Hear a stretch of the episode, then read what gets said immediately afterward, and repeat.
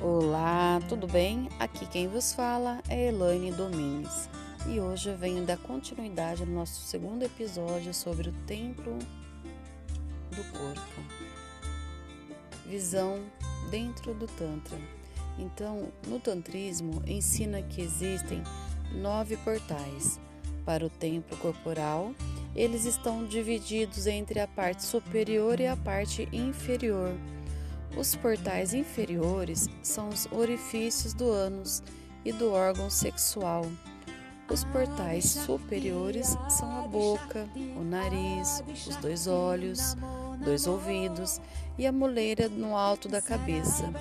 A moleira é claramente vista como uma abertura no momento do nascimento, mas fecha-se gradualmente durante o primeiro ano de vida.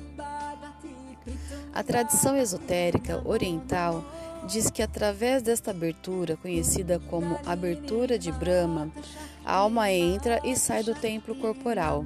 Embora os outros portais possam ser usados pela alma em suas jornadas, é o mais alto deles que conduz os mais elevados domínios espirituais.